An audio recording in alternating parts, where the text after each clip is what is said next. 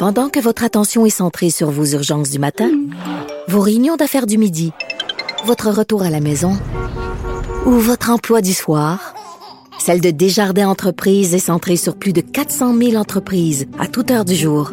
Grâce à notre connaissance des secteurs d'activité et à notre accompagnement spécialisé, nous aidons les entrepreneurs à relever chaque défi pour qu'ils puissent rester centrés sur ce qui compte, le développement de leur entreprise.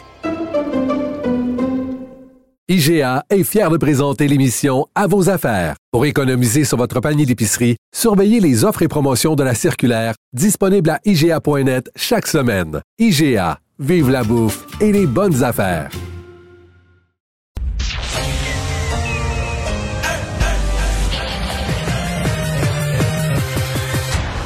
Mario Dumont. Organiser, préparer, informer. Les vrais enjeux, les vraies questions. Mario Dumont. Les affaires publiques n'ont plus cette lui. Cube, Cube Radio.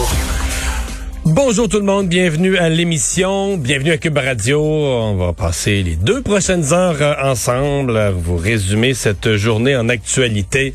Euh, évidemment qu'il sera question de cette annonce majeure faite euh, par la ministre de la Sécurité publique matin, ce matin. Une nouvelle escouade.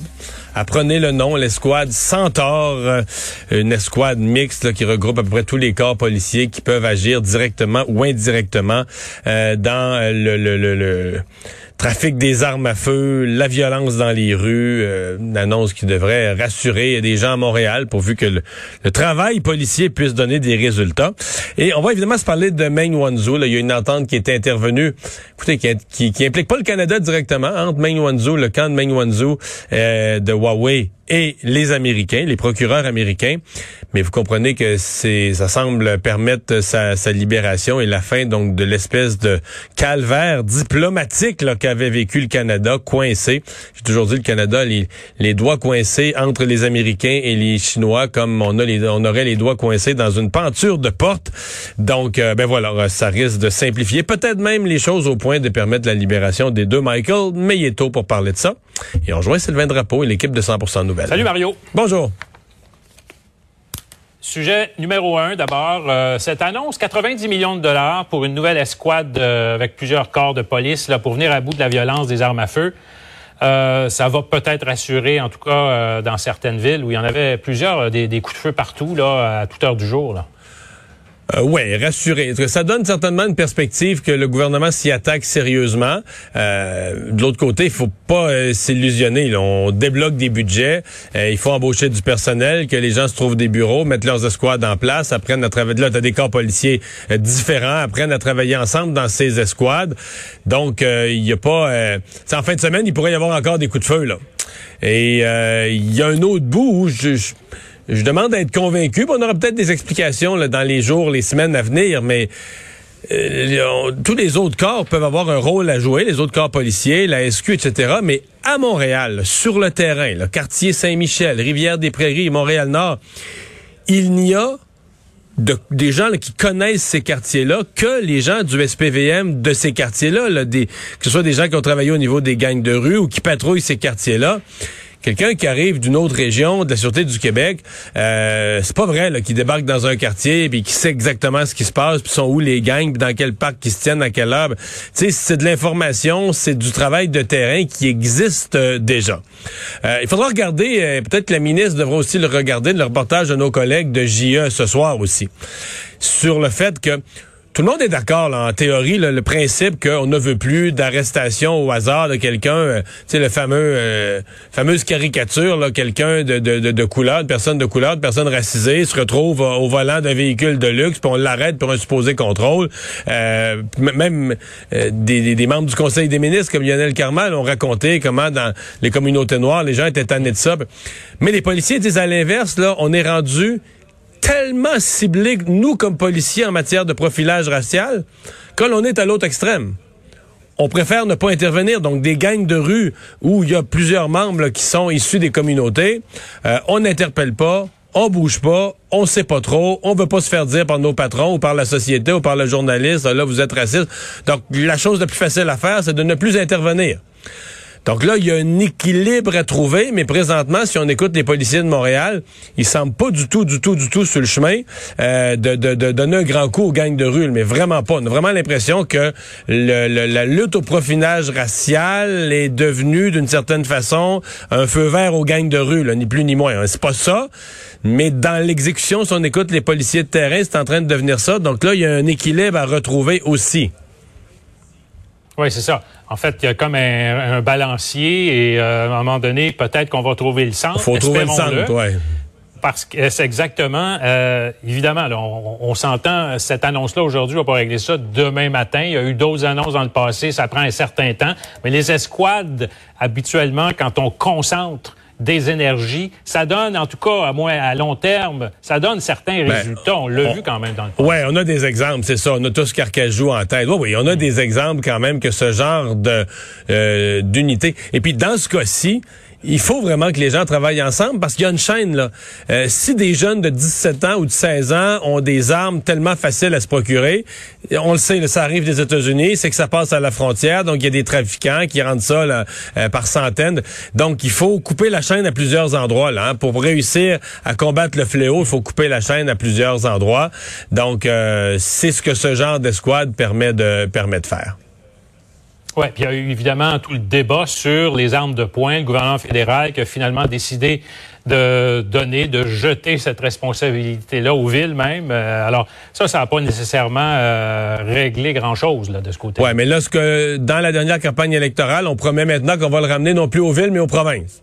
Donc, on verra ce que ça va donner. Mais là, euh, pour l'instant, on n'a pas l'élection date de lundi, on n'a pas de nouvelles de ça. Où, où, où ça s'en va? Bon, parlant de ça, justement, parlons-en. On n'a pas de nouvelles. On n'a pas de nouvelles du, euh, du, premier ministre Justin Trudeau, d'ailleurs, euh, depuis le début, en fait, depuis l'élection. Tous les chefs, à ma connaissance, ont parlé depuis, ont fait un bilan. Euh, celui qui a gagné, entre guillemets, à tout le moins, on ne l'a pas entendu?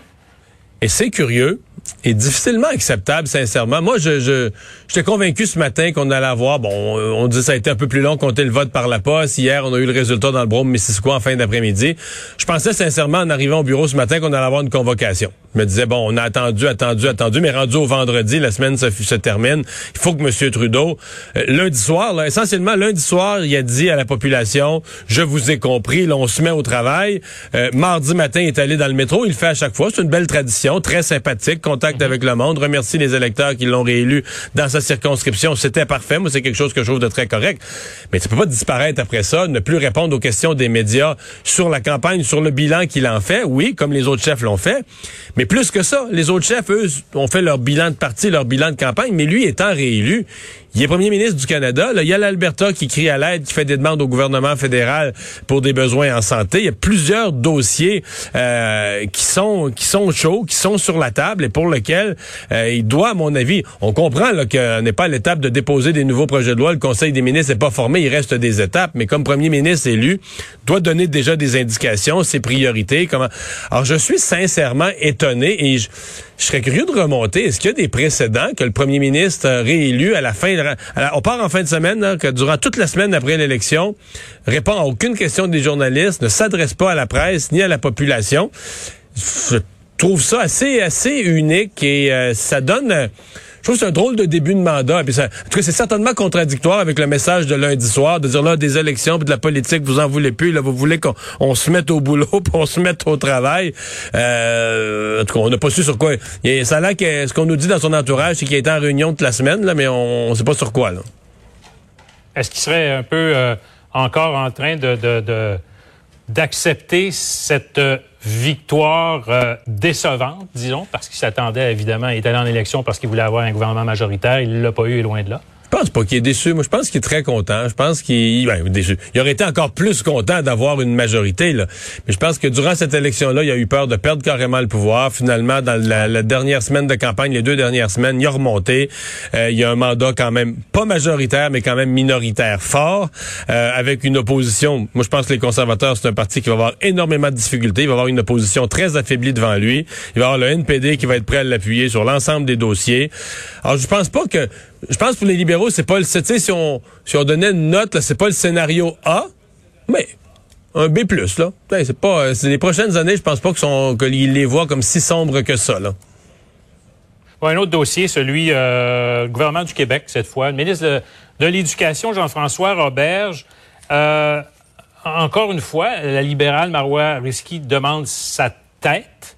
Euh, c'est probablement quatrième, cinquième fois qu'on demande sa tête. Euh, est-ce qu'on va pas, là, on n'exagère pas en quelque, part là-dessus? là? dessus euh, trois, quatre choses à dire. D'abord, je vais parler du ministre lui-même dans un premier temps. C'est un ministre qui était très bien parti, à mon avis, à l'éducation. Et la gestion d'une crise, la pandémie en l'occurrence, ça a été plus difficile pour lui. Ça, je pense qu'il faut euh, concevoir ça. De l'autre côté, sur le plan des résultats, si on regarde l'année scolaire passée, celle qui s'est finie en juin dernier, le Québec est une des juridictions euh, dans toute l'Amérique du Nord où les jeunes ont été le plus à l'école. En année de pandémie, où les jeunes ont été le plus présents à l'école, malgré les mille et une difficultés qu'on a connues. On a réussi à garder, somme toute, nos, jeunes à l'école plus que bien des États américains et d'autres provinces canadiennes. Bon, pour ce qui est de, est-ce que le ministre a eu des ratés? La réponse, c'est oui. Est-ce que ça demande sa, démission? Ça me paraît à ce moment-ci euh, exagéré. Surtout que cette semaine, là, son gros, euh, la grosse chose qu'on a à lui reprocher cette semaine, c'est qu'il a donné une réponse en chambre qui était qui manquait peut-être un peu de muscle. Mais effectivement, il y a un petit, un petit problème de le petit gars qui criait au loup, là, demander la démission du ministre. Demander la démission du ministre, c'est gros. D'un ministre, quel qu'il soit, c'est gros. Généralement, c'est la chef de l'opposition qui fait ça. Alors, une critique qui demande la démission de son vis-à-vis toutes les semaines. Madame Risky a énormément de talent. Elle est une des politiciennes les plus habiles de sa génération et certainement une qui donne du fil à retordre au ministre de l'Éducation. Mais là, c'est un peu exagéré. ce qui est nouveau également, ce qui est nouveau également, c'est qu'elle dit essentiellement que si ça avait été une femme, ça ferait longtemps que il y aurait eu une démission euh, forcée. Ouais, et ça, euh, ça me paraît une très, très grosse affirmation. Est-ce que je suis toujours un peu mal à l'aise avec ces affirmations-là? Parce que si, euh, si le premier ministre était une femme, là, on en a eu une, Madame Marois, est-ce qu'on oserait dire ça? De dire que c'était une femme, c'est la première ministre est une femme, puis qu'une ministre femme, ben parce que parce qu'elle est une femme, elle reste ministre. Personne n'oserait dire ça, mais pour un homme, on le dit. J'ai toujours de la misère avec ce qu'on ce qu'on ferait pas à, l'autre sexe. Je, personnellement, je mélangerais pas ça. on demande la démission d'un ministre quand il a posé des gestes graves, inexcusables, des négligences euh, énormes. La performance de ce ministre dans la, elle est discutable, la performance de ce ministre dans la pandémie. Il n'y a pas de doute qu'elle est discutable.